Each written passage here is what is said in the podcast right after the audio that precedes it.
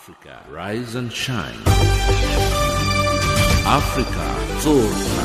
Africa, amka na ung'are.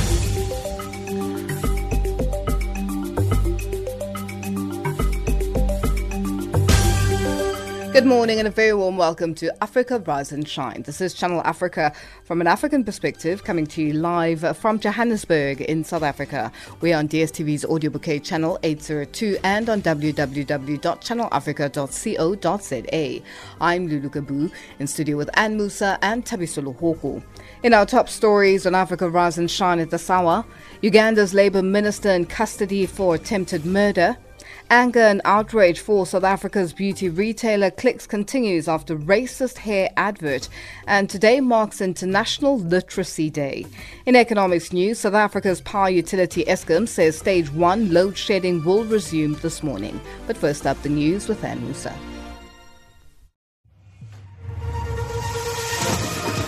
SABC News, independent and impartial. From an African perspective. Good morning. I'm Anne Musa. West African regional heads of state have told the military junta in Mali to name a transitional president and a prime minister by the 15th of this month. That's according to a statement read at the end of a summit in Niger's capital, Niamey. President Mahamadou Issoufou earlier said the junta must work with regional body ECOWAS to ensure a swift return to civilian rule. A group of army colonels has ruled Mali since ousting President Ibrahim Boubacar Keita last month. Ethiopian security officials have barred at least 12 people, including four journalists and a senior think tank analyst, from boarding a flight to the northern region of Tigray, telling them that elections to take place there later this week are illegal. Ethiopia's upper house said plans by the Tigray region to hold an election on Wednesday for regional parliament and other positions were unconstitutional. The Tigray People's Liberation Front, which runs the northern province, has said the vote will go ahead despite pressure from the central government. The minister in the South African presidency, Jackson Mthembu, has denounced the acts of vandalism witnessed at Clicks stores. He, however, says the government notes the public outrage following a Clicks ad where black hair is portrayed as dry and damaged. In a statement, he says government is equally disturbed by the crude racist display of the advert, but acts of lawlessness are concerning. The EFF held pickets across all Clicks stores nationwide. Abongile Dumako reports. Anger and outrage was the order of the day throughout the weekend following a racial advert by Clicks. The EFF led pickets saying Clicks must feel the pinch for what it has done. But government has come out against the acts of vandalism in some stores. However, EFF leader Julius Malema says the pickets will continue until Friday unless Clicks responds to their demands. The World Health Organization has called on countries to invest in public health in order to continue fighting the coronavirus and other pandemics in future. The organization was giving an update on the coronavirus from Geneva in Switzerland. More than 27.1 million coronavirus infections have been reported globally, and 888,326 people have died from COVID 19 related illnesses. The head of the WHO, Tedros Adhanom Ghebreyesus, says the world must be better prepared for the next pandemic. Public health is the foundation of social, economic, and political stability. That means investing in population based services for preventing, detecting, and responding to disease. This will not be the last pandemic. When the next pandemic comes, the world must be ready. Part of every country's commitment to build back better must therefore be to invest in public health as an investment in a healthier and safer future. A Saudi Arabian court has jailed eight people for between 7 and 20 years for the 2018 murder of Saudi journalist Jamal Khashoggi. The trial was criticized by a UN official and human rights campaigners who said the masterminds of the murder remain remain free. Khashoggi, a critic of Saudi Crown Prince Mohammed bin Salman, was last seen at the Saudi consulate in Istanbul in October 2018. His body was reportedly dismembered and removed from the building, and his remains have not been found. In sports news, Kenya's first Olympian Taekwondo athlete Dixon Wamwiri Wanjiku has died. The 35 year old reportedly collapsed in his home in Dagoretti estate in the capital, Nairobi. He won gold in the 2007 Africa Games in Algiers. His first notable continental performance was in Nigeria in 2003, where he took bronze at the African Championships in the 54 kilogram class and he scooped bronze again at the 2011 All Africa Games in Maputo. Our Kenyan correspondent Francis Mutegi reports. Apparently, Wamwiri died while being taken to Kenyatta National Hospital by neighbors after collapsing in the bathroom on Sunday morning at his house. Wamwiri represented Kenya at the 2008 Beijing Olympics in the men's 58 kilograms class after winning the title from the African qualification tournament in Libya. Kenya Taekwondo Federation Secretary General George Wesonga said that Wamwiri was experiencing repeated seizures.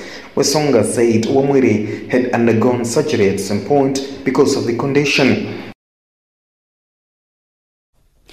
Mutegi has more on his achievements and other departed athletes. Wamwiri and Mildred Akinyi Alango were Kenya's first Olympics Taekwondo athletes. Wamwiri's departure comes in the wake of two other sportsmen dying within the last month. Kevin Oliech, brother to legendary Harambee star striker Dennis Oliech, was laid to rest last Saturday after succumbing to cancer in Germany. Kevin's demise came in the backdrop of yet another recent death of an athlete. The athletics fraternity had just come out mourning one of Kenya's pioneer Olympiads, Ben Jipcho. Jipcho was a retired runner who represented Kenya in the 1972 Olympics 3000 meter steeplechase and won the silver medal. And that's the news headlines at 7:30 Central African Time. SABC News, independent and impartial. From an African perspective. Thank you, Anne. It's 7.07 Central African time and you're listening to Africa Rise and Shine, coming to you live from Johannesburg in South Africa. Uganda's Minister for Labour, Mwesigwa Rukutana, has been detained after being charged with attempted murder. The 61-year-old former Deputy Attorney General, who is currently detained, also faces other additional charges. For the latest update, we are now joined on the line by Solomon Serwanjja, a Ugandan investigative journalist. Solomon, good morning and thank you for joining us on Africa Rise and Shine. Good morning, Lulu. It's good to have you to have me on the program this morning. No, thank you for joining us. Now, Solomon, can you confirm if uh, indeed Uganda's Minister for Labour, um, Mwesigwa Rukutana, has been charged with attempted murder? Well, yes, I can confirm. And this follows the National Resistance Movement Party, which is the party in power here in Uganda, which held its primaries recently marred by violence in different parts of the country.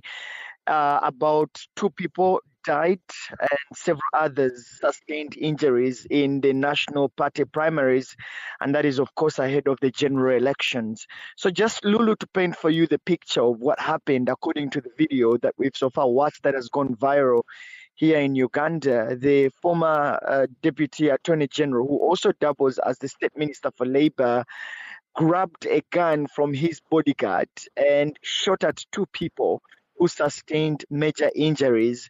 Well, according to Mwesigwa Rukutana, he says that um, the people who were challenging him in the election, some of them had guns, and early in the morning, that blocked him to leave his home, and he had to forcefully see himself at one of the polling stations. And of course, this follows the fact that he lost in the primaries. So I think that must have angered him, um, you know, to get a gun off his bodyguard and shot at two people. Now, you know, such I would call it um, nonsensical acts are not new to Rukutana because he has been previously seen talking to top magistrates and judges here in Uganda that he doesn't care even if you report him to the president, who is also the chairman of the party. He looked like he was an untouchable guy. So eventually, what happened was he was arrested alongside his three bodyguards and detained. He was in prison for 48 hours and later on charged with attempted murder, assault, and causing bodily harm. And the chairman of the party, who is President Yoweri Museveni, who is um, in power, yesterday talked tough about the acts of his labor minister. And he said that he should face the full arm of the law, should be prosecuted, and he is not happy about his acts. And he has said that several others have been arrested. And I think the biggest question, though, this time, Lulu, is whether the president is going to leave one of his blue eyed boys or big ministers to be uh, prosecuted uh, before the um before before the courts of law and all Ugandans are, are watching and I think it's quite a tricky thing for him because if he doesn't do anything on what on his minister's action then then the, the vote may swing against him especially as he builds up his campaign against a young prominent uh, leader who is Bobby Wine who is Robert Kyagulanyi ahead of February election. So now, the Solomon, election fever is coming up in Uganda, Lulu. Now, Solomon, I was just I was going to ask you with regards to President Yoweri Museveni um, and his reaction to um, you know the incident that took place uh, by uh, Mwesi, Mwesigwa Rukutana. Now, you know Uganda is is uh, in terms of uh, um, violence and, and electoral process. There's always it's always marred by violence. What happens now going forward with regards to the fact that, as you mentioned and you've already touched on, um, a lot of politicians get away with murder in terms, so to speak, um, and uh, they do a lot of wrong things and they're let off the hook. Now this time around, it is attempted murder. Um, from what we understand, uh, the person who was shot, uh, Dan Rweburingi was reportedly in a critical condition. What's his status now? Well, of course, he's still getting medical attention, but um, Mwesigwa Rukutana is not uh, an ordinary Ugandan. He has served in different political offices, including the office of the Attorney General. You can imagine he defended government in different cases. He clearly knows how the law works. But just beyond the law, this guy is a powerful guy here in Uganda. I mean, if you look at the people who are hand up to give him, you know, to, to bail him out. Later on, the president sort of interjected and eventually was taken to prison. They are big boys in Uganda's politics. They are big boys in Uganda's business environment. So they had all come to see that he gets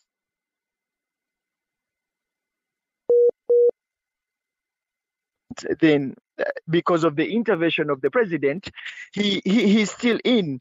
So what we're going to be seeing um, in the next couple of days is the trial of a former deputy attorney general and where this leads. Uh, but just to talk a little bit more about, you know, President Museveni and his and, and put in, in into custody, I think that I think that as the chairperson of the National Resistance Movement Party, um, he needs to put his foot down and you know correct the mess in his party right now, and, and, that should be done eh, very very fast because the opposition in Uganda too is gaining ground ahead of the general election. But Lulu, I just wanted to point a bigger picture of politics in Africa. I mean, yes, these are just party primaries, and as a country, we are very worried because if just party primaries are marred by violence, then the projection of the national national elections in February uh, could even get worse. And so I think that the politics in Uganda um, needs to really be uh, watched closely. And um, the, the president has promised to deploy the army to play a critical role in this election uh, to support the police uh, reinforcement to ensure that violence doesn't doesn't happen in the elections. Now, Solomon, it, with regards me, to reaction from um, the people on the ground and the opposition parties, what's the reaction been like? Well, the opposition party has come out, uh, opposition political parties have all come out to condemn the violence in the National Resistance Movement Party and, of course, the shooting by the minister, Mwesigwa Rukutana. However, I mean, let's face it, um, I felt like it was and they've been speaking tough about it. I felt like they weren't fair to themselves and as well as to, to government because if you look at the previous party primaries within the opposition political parties, it is the same script, different cast. I mean, we had the opposition uh, primaries marred by heavy violence uh, from the Democratic Party, from the Front for Democratic Change. Uh, and so, when we asked the opposition if we have such violence within the op- within the primaries in the opposition camp, what do you think? And they were saying, well, it's just part of democracy. There are always disagreements, and and and they are normal. And this time, when they are rebuking and you know speaking tough about the NRM I felt like they weren't truthful to themselves and honest. Uh, but Lulu, allow me to just broaden the conversation a little bit more in maybe one minute or so. Yes, Solomon, keep Africa, it very brief because we are running out I, of time. I certainly I am. So I just thought that the you know the whole violence in in in Africa's politics is is disturbing. I mean, as a, as a continent, we need to really grow out of this violence and sort of look at how do we grow our political spaces and democracy without, you know, without being violent at all, Lulu.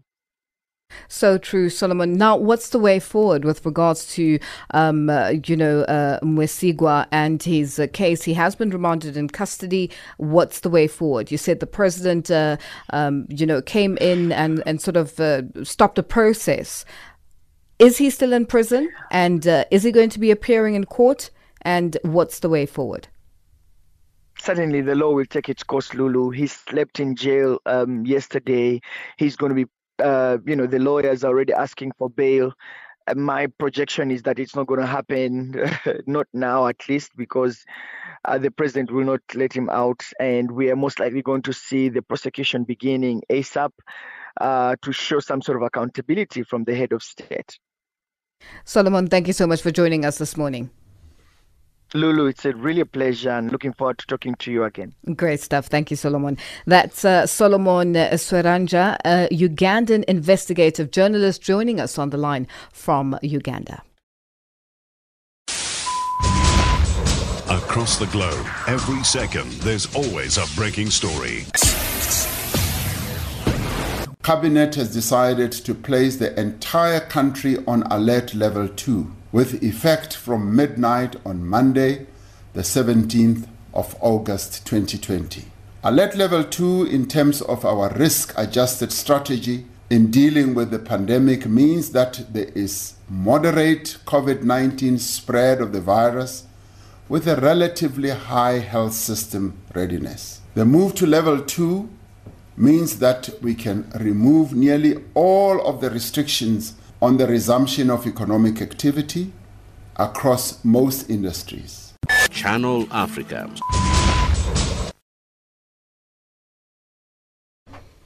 It's 7:17 Central African Time and you're listening to Africa Rise and Shine coming to you live from Johannesburg in South Africa.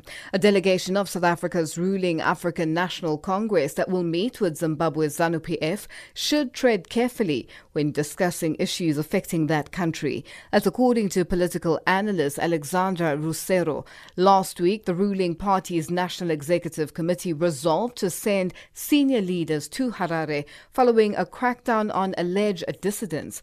Rusero says ZANU-PF has already set the tone by consistently denying there is a political crisis or violations of human rights in the country. Nomabulani reports. The ANC has openly criticized government's recent crackdown. Last month, President Cyril Ramaphosa even sent special envoys to Harare.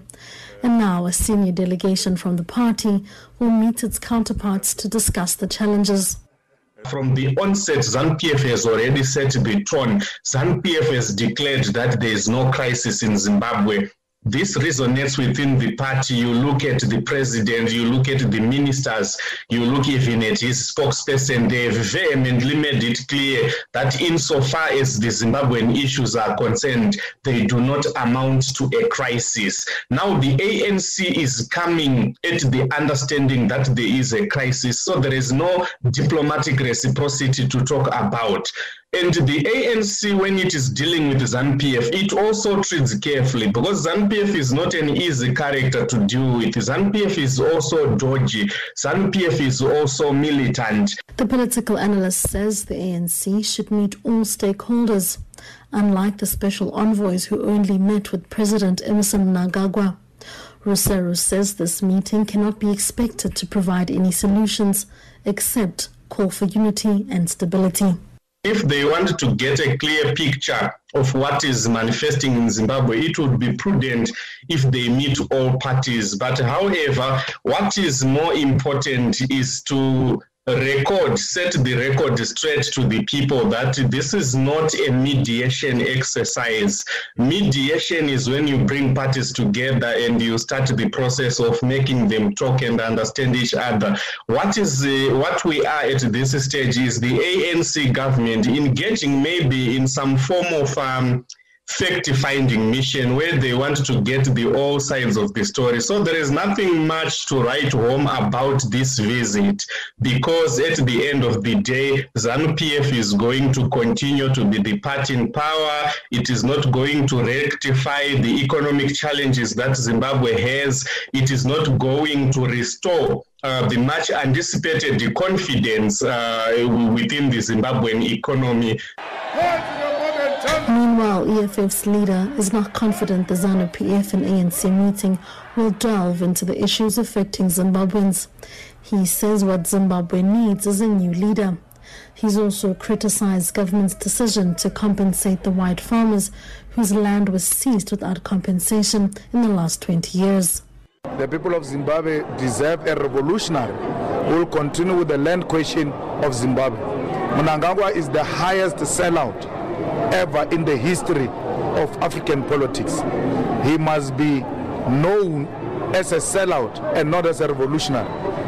Anyone who reverses the land question in Zimbabwe and compensate white people for a stolen land is a sellout. And that's what Mnangagwa is. Another sellout is going there to join each other in the selling out. The delegation is expected to include Tony Yengeni and Minister Lindiwe Zulu, who's the party's international relations head. Noma Polani, SABC News.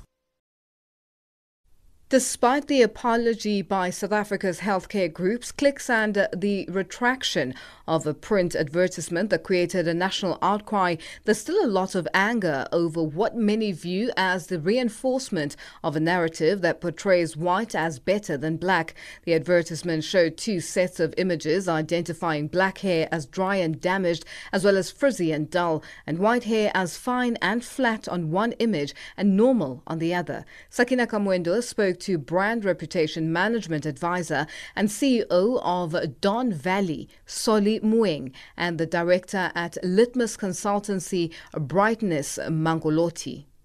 Solly, let me start with you. It's 2020. Not the first time we've seen this. It seems to surface ever so often, and there's always the outcry.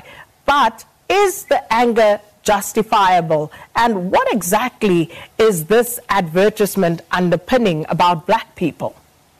The anger is justified. I saw the ad. I have a daughter who has hair like the one I saw in there. My my, my daughter's hair is not dull; it's uh, beautiful. I think that uh, you know when a company, uh, when a brand makes keeps making the same mistake over and over again, it's no longer a mistake. I think there's something wrong in the in the corporate culture at this company. They have to be they can't keep saying and doing the same thing over and over again. When people work, especially in, in the uh, positions where they interface with the public or where they put services and, and products into the public space, they have to understand the communities in which they work. They have to understand the markets they are targeting with their products. They have to understand the sensitivities in those markets. And clearly, there is something wrong here. They, they, they cannot somebody looked at this ad from when it came in from whoever created it and said, "Great, we go, we're good to go." And that person needs to account. The company needs to tell us why it go to the why. What kind of teams do they have? Do they have mixed teams where uh, different people are able to give different opinions about maybe this is not good for that community, maybe this is not good. Actually, not for this or that other community. Racism is bad. This is this gives it sends a wrong impression about the company about in, that it's insensitive to the feelings of the people out there, and it's wrong. It shouldn't have happened, and the, and a mere apology and retraction is not enough they has something inside the company has to change in the way they do things. But evidently not, because if Clicks, uh, having made a faux pas previously, or maybe more than that, didn't see the need up until this stage to actually change the way in which these matters are dealt with. Why would they see a need for that now, brightness? Uh, because it, it, I think it's a bit reductionist to simply say it's insensitive uh, to uh, black people. Uh, this has to be questioned and uh, you, you have to actually pry more deeply, as Solly says. From the creatives, how does this even come about? Uh, Sakina, it's a very interesting question that you are asking. Maybe what we need to start uh, engaging on is appreciating that racism is a phenomenon and it evolves. And it has become a trend in South Africa where there is a racialized construction of female beauty. Uh, the issue of colorism is uh, very profound in some of the advertisements that you see at clicks. The issue of the hair I mean, uh, uh, for me, these advertisements are actually perpetuating white supremacy that renders anything that is non-white as insufficient. There is a conversation about black people lacking. So what, what you are seeing in this advertisement, they're actually saying if you are black, you are lacking, and white is better. So it's a, const- a, a construct between black and white people. And it is unfortunate because when we look into the issue of the hair, even white people wear wigs. Even white people wear hair extension. Even white people color their hair. But what you are seeing on the advertisement it actually echoes the message that white is better than black, which is not a good narrative. I think what is currently happening, there have been numerous advertisements that echoes issues of racism from the side of click. But what is very important is the role of social media. The people on the social media, they've picked this up, they started engaging. Some political organization also came on board to say, you know what, it ends there. It cannot be business as usual. And hence now they are coming forward and making apologies. As Solly correctly said, you cannot continuously make apologies. We cannot take that anymore. There is a responsibility that organization needs to have. I know for sure that there is always a conversation about diversify your team. Diversity is one part, but what we also have identified in organization, even when they diversify, the institutional culture does not embrace black people. So there's a deeper conversation that needs to take place, which has not really even begun in our organization. I mean, in the workplace, when you talk about hair for black people, the, the, the, the reason that the deeply embedded psychological impact of the conversation of hair. We haven't had. When you go into the workplace, if you have the hair like myself, you are looked at, it, it, it, it's a boy's cut. You're not really a female. You need to have a foreign hairstyle to look very feminine. And that's not the way to go. I mean, as I looked into this advertisement, I was reminded of the 13 year old girl at the Pretoria High School who said it's enough. And who decided from that particular point, it cannot be because it's my hair that it needs to be straightened that it becomes acceptable. It seems to me companies are not valuing black people, but they take value in the money that is brought in by black people.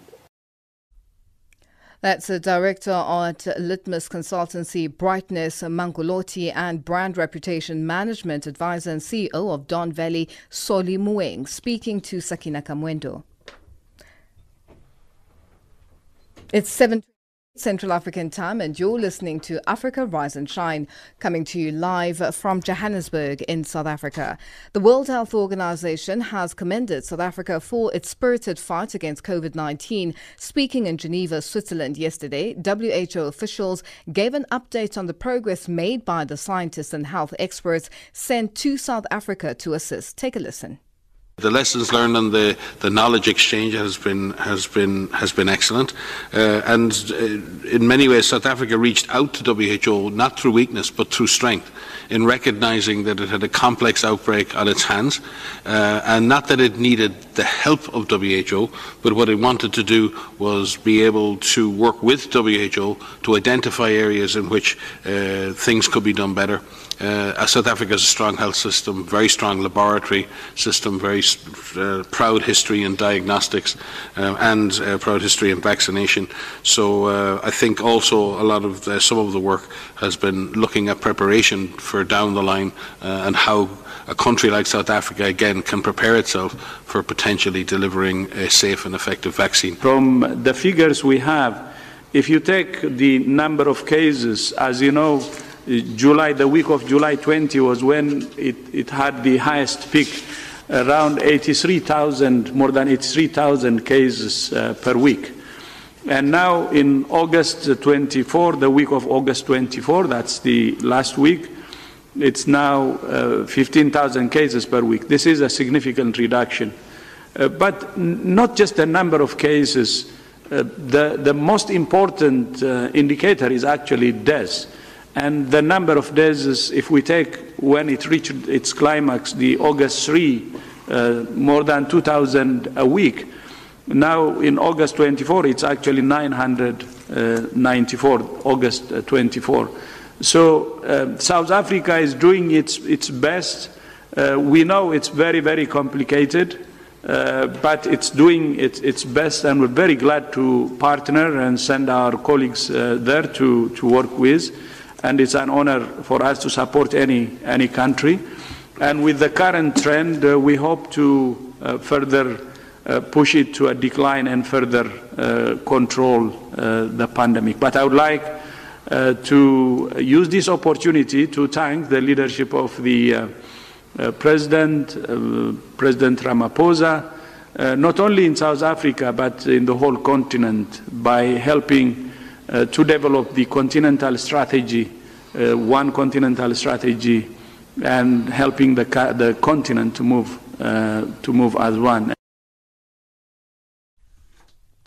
That was voice of World Health Organization Chief Tedros Adhanom Ghebreyesus on and it's 7:31 Central African Time and Ann Musa's up next with the headlines. SABC News, independent and impartial. From an African perspective. Good morning. I'm Anne Musa. On the headlines, West African regional heads of state have told the military junta in Mali to name a transitional president and a prime minister by the 15th of this month. Ethiopian security officials have barred at least 12 people, including four journalists and a senior think tank analyst, from boarding a flight to the northern region of Tigray, telling them that elections to take place there later this week are illegal. And South Africa's opposition DA has called on the police to take take a firmer stance against people who engage in the destruction of property following Monday's nationwide protests at Clicks stores. Those are the stories making headlines. SABC News, independent and impartial. From an African perspective.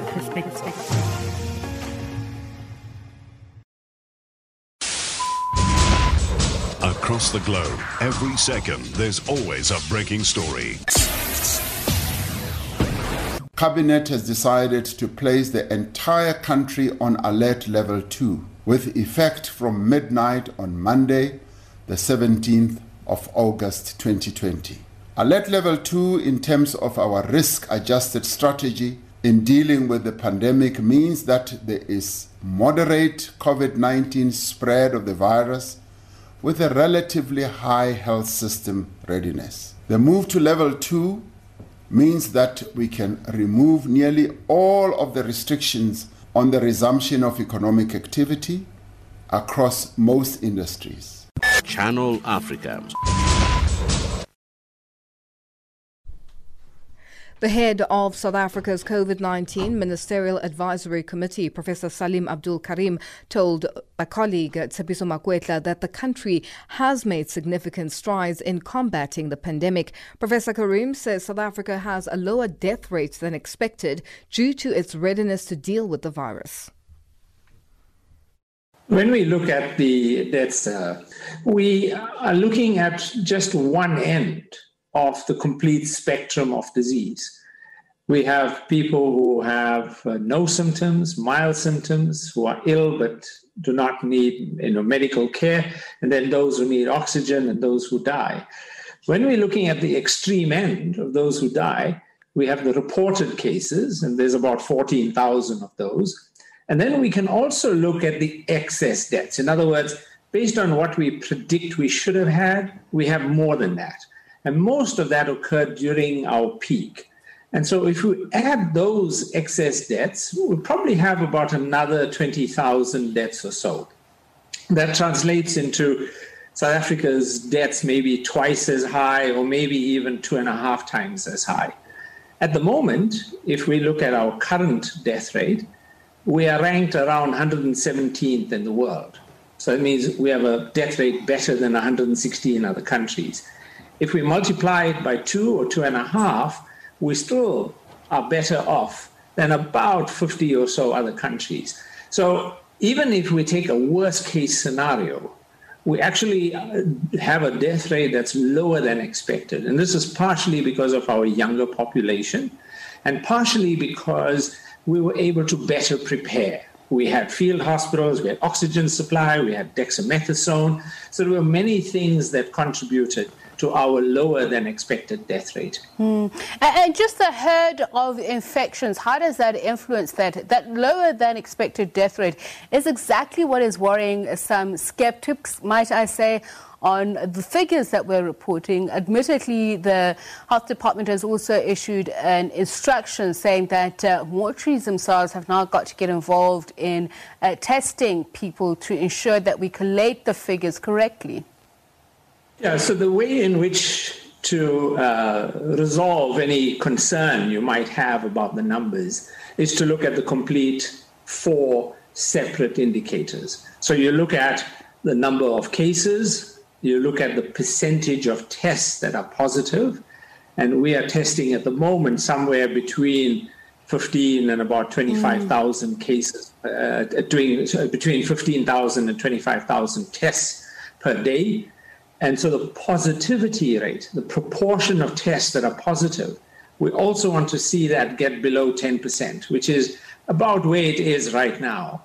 And then we want to look at the admissions. And there we're seeing very clear trends in the admissions, and we're seeing a very clear trend in the deaths. So when you look at the, the totality of the evidence, it's all going in the same direction. Mm. So it's very unlikely that, you know, it's a maverick or an odd finding or it's just all nonsense. Okay. In reality, that it all follows.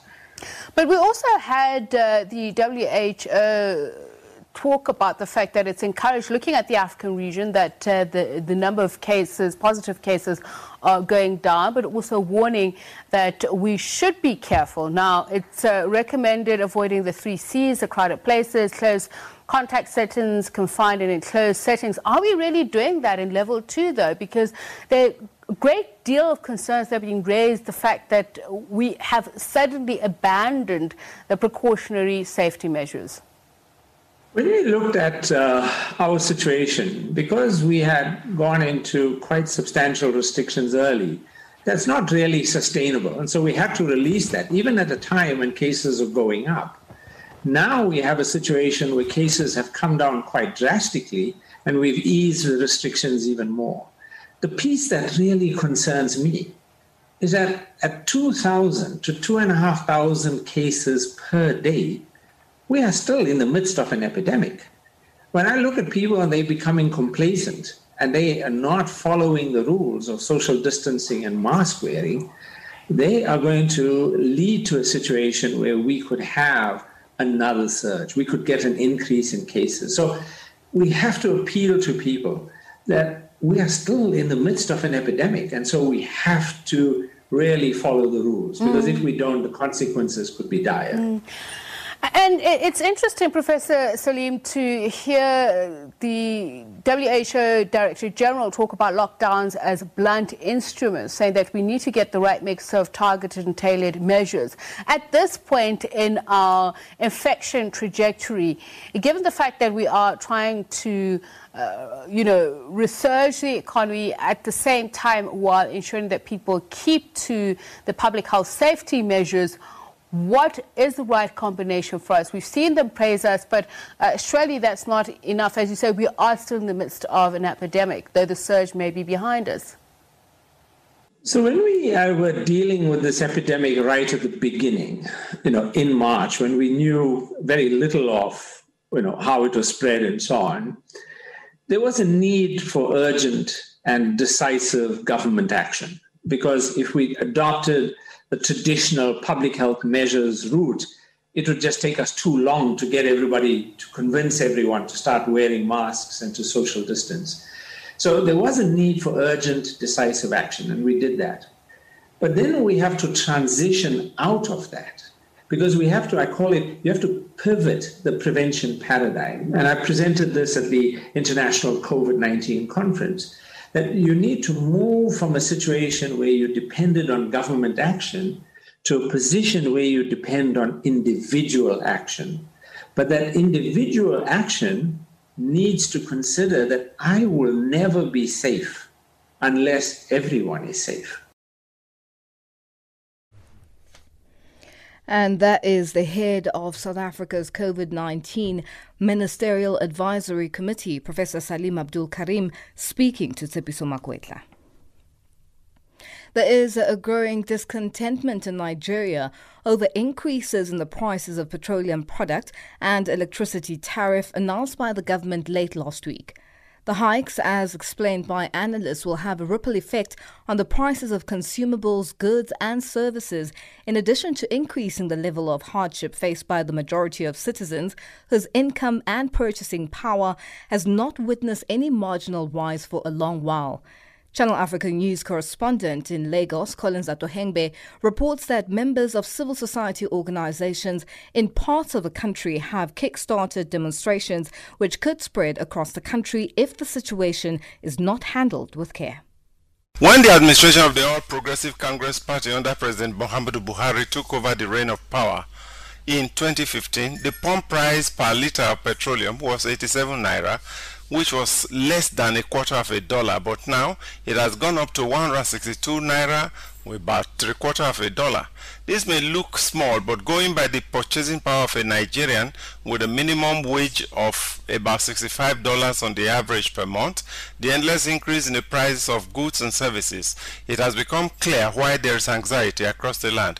Describing the situation, a public affairs analyst, Mahdi Shehu, says the increase will have a multiplier effect on other aspects of living in the country. He says the sales of petroleum products in other countries should not be used to judge the Nigerian socio-economic situation. The increase in petroleum price always been UK selling petrol at 340 for a litre, Rwanda selling 380, South Africa selling 330. They can sell at 1,000 or 2,000 if they like pounds per litre in UK because look at the living condition in the UK. As a citizen in the UK, your child go to school free. When you are sick, you go to the hospital free. You don't need to own a car because dependable public transport system that are operational, functional, and highly affordable. So you can't compare that system where everything is working to a system where nothing is working. Nothing operates in Nigeria. Therefore, that argument is an insult to the collective intelligence of all Nigerians. The overnight increase, which gave no room for citizens to examine the merits and the demerits of the move, caught the attention of a coalition of some groups in northern Nigeria, which has now called on government to immediately consider reversing the status quo. The group's spokesperson, Abdulaziz Suleiman, says government has become helpless in the face of manipulators in different spheres of the economy who now apply price increases amidst poor service provision. Government has lost the courage to assume sole responsibility for the regulation and control of market forces, thereby abandoning Nigerians to the mercy of cutthroat multinational communication and sundry service providers, unscrupulous internal profiteers that infest the banking and other financial institutions and largely extortionist government policies of multiple taxation.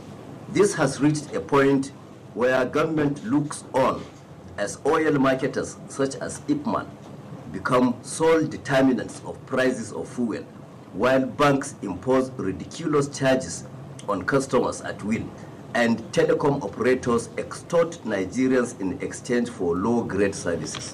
The accepted universal practice is for governments to subsidize costs of essentials in line with citizens' purchasing power.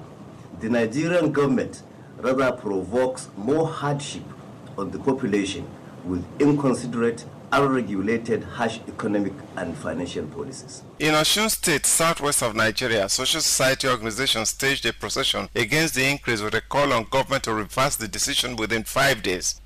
The convener of the protest, Wahid Lawal, leading other speakers, says Nigerians have been put under undue pressures. We are here because Buhari has failed Nigerian citizens. We are here because we say no to increment in kilowatt of electricity in Nigeria. We are here because we said no to incessant increment on the pump price of petroleum products in Nigeria. We are here today to protest and give them five days ultimatum, five days notice to rescind this decision face the wrath of the people. We are just coming out of pandemic, and the gift for pandemic is increment in fuel and uh, kilowatt of electricity. Majority of us came out to join the occupied Nigeria against President Jonathan, and today we have been given worst of what President Jonathan gave us. The Catholic Church in Nigeria had a prayer procession to seek God's face in favor of Nigeria while also seeking government's rethink on the increase which according to Archbishop of Abuja Ignatius Kaigama is making Nigerians groan under a heavy burden of lack and poverty. We are at the grassroots and I meet people who are really poor, people who are really in need. And with all these increases, it makes life more intolerable. There is a way out. The poor and the needy can be helped. People are in agony and they are suffering. Government is their father, government is the leader.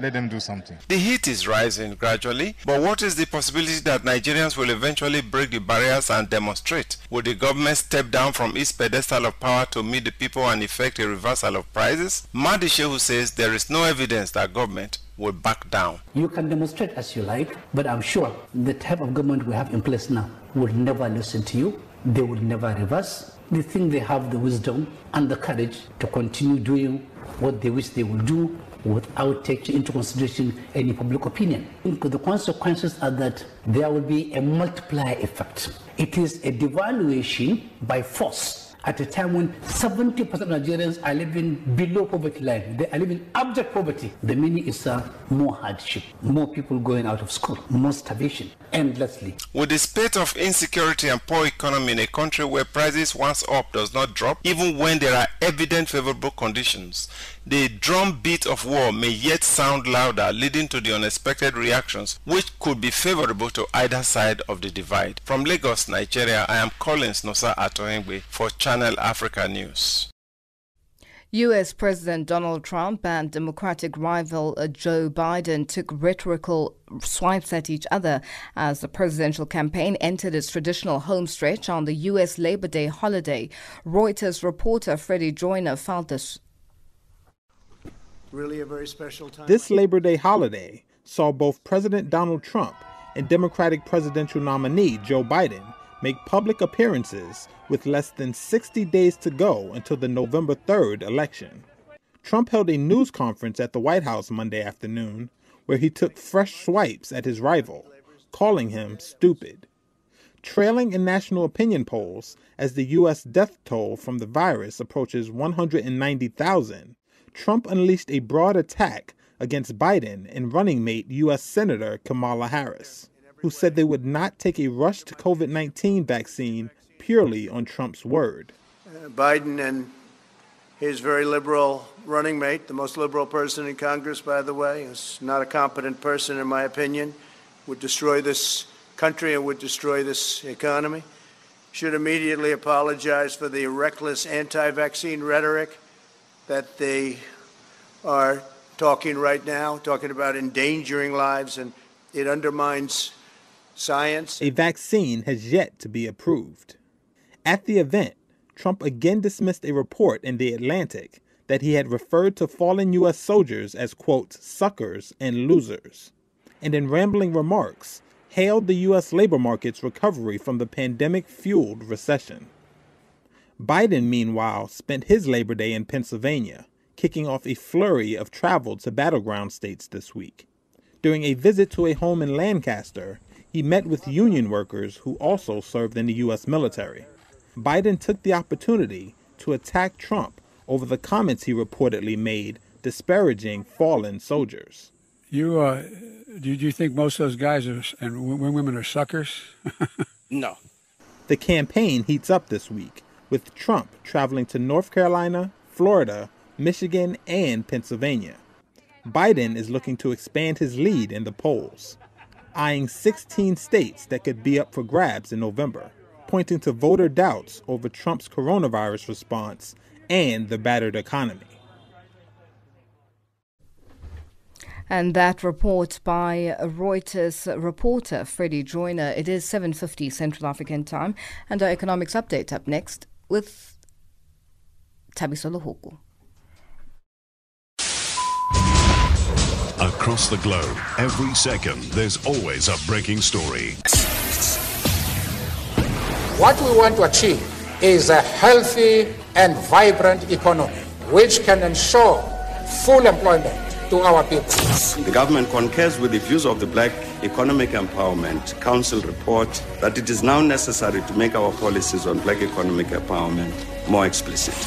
Last May, I asked constituencies at NEDLAC to discuss youth employment incentives. I'm pleased that discussions have been concluded and that agreement has been reached on key principles. We are on an ambitious drive to industrialize, to attract investment, and to create more jobs for the youth of our country. They don't have jobs. I've tried looking for a job for it's a year and a half now. The challenges were experience and the, the level of education which I have.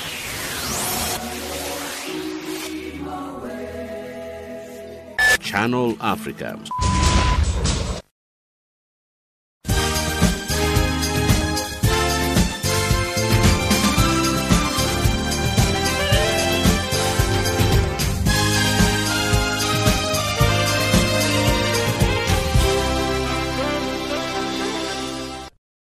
Thanks, Lulu. The Restaurants Association of South Africa, RASA, says that there has been some improvement in adherence to lockdown regulations from businesses in the sector. This follows a warning from Tourism Minister Mmamoloko Kubayi-Ngubane that establishments that continue to flout regulations and protocols will have their operating licenses revoked. RASA CEO Wendy Alberts says some bars and pubs are finding it difficult to adhere to regulations due to their setup. However, she has urged these establishments to make efforts to follow the protocols.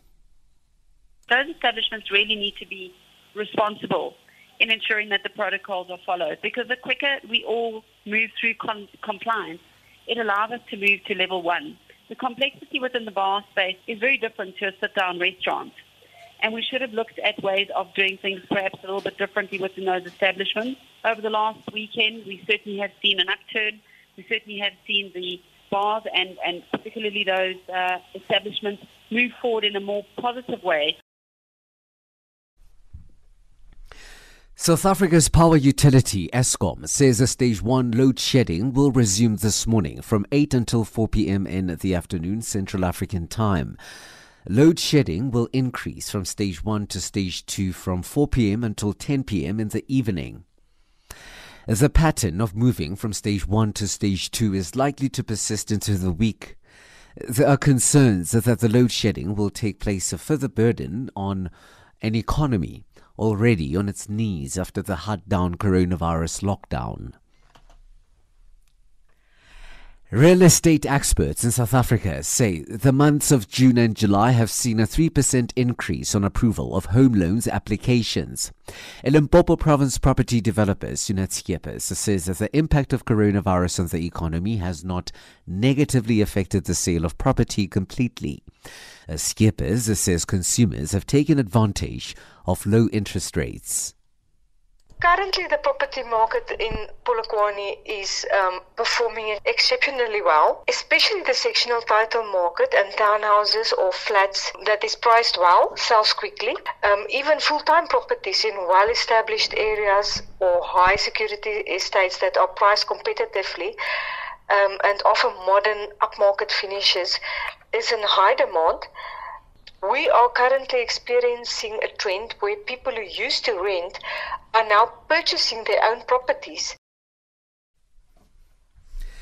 Two affiliates of Libya's National Oil Corporation have suspended some work because of coronavirus. The country's biggest refinery, Zawiya, located west of Tripoli, says it will close its offices from the 8th to the 17th of September, reducing staff by 10% and placing them on emergency leave. In eastern Libya, the Arabian Gulf Oil Company said it had suspended all work and activities for 30 days to protect oil workers from the pandemic, except for operations relating to industrial safety and security. The U.S. Federal Aviation Administration says it is investigating manufacturing flaws involving some Boeing 787 Dreamliners. Boeing says its 787 Dreamliners had removed eight jets from service as a result of two distinct manufacturing issues in fuselage sections. The FAA could require inspections covering hundreds of 787 jetliners after production issues at one plant.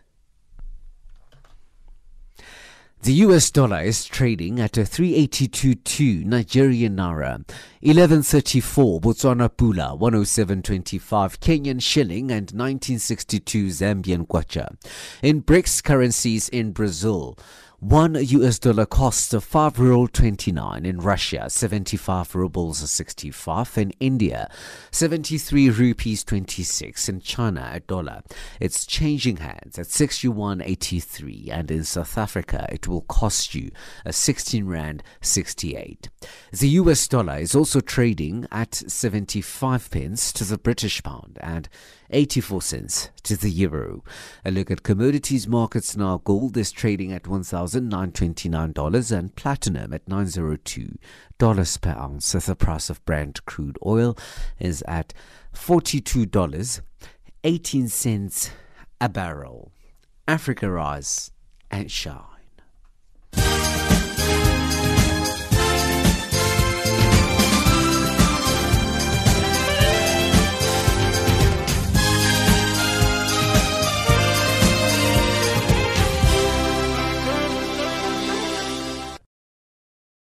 Africa Rise and Shine.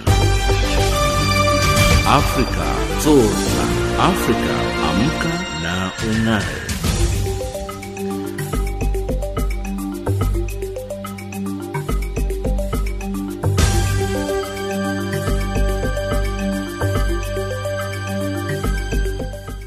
That wraps up Africa Rise and Shine today. For myself, Lulu Gabu, producer Ronald Peary, technical producer Dumelo Mugwena, and the rest of the team, thank you for joining us. For comments about our show, send us an email at info.channelafrica.co.za or tweet us at channelafrica1. Goodbye and stay safe.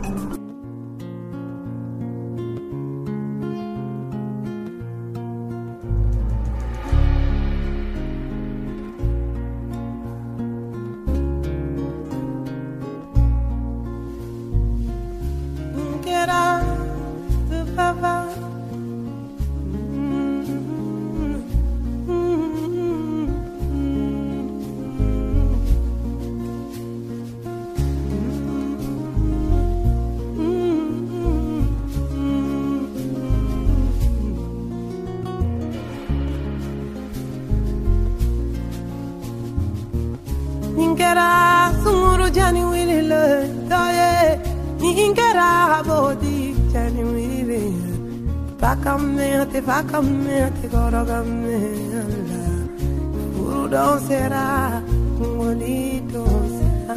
Oluya ladi, sumuru kolona uya ladi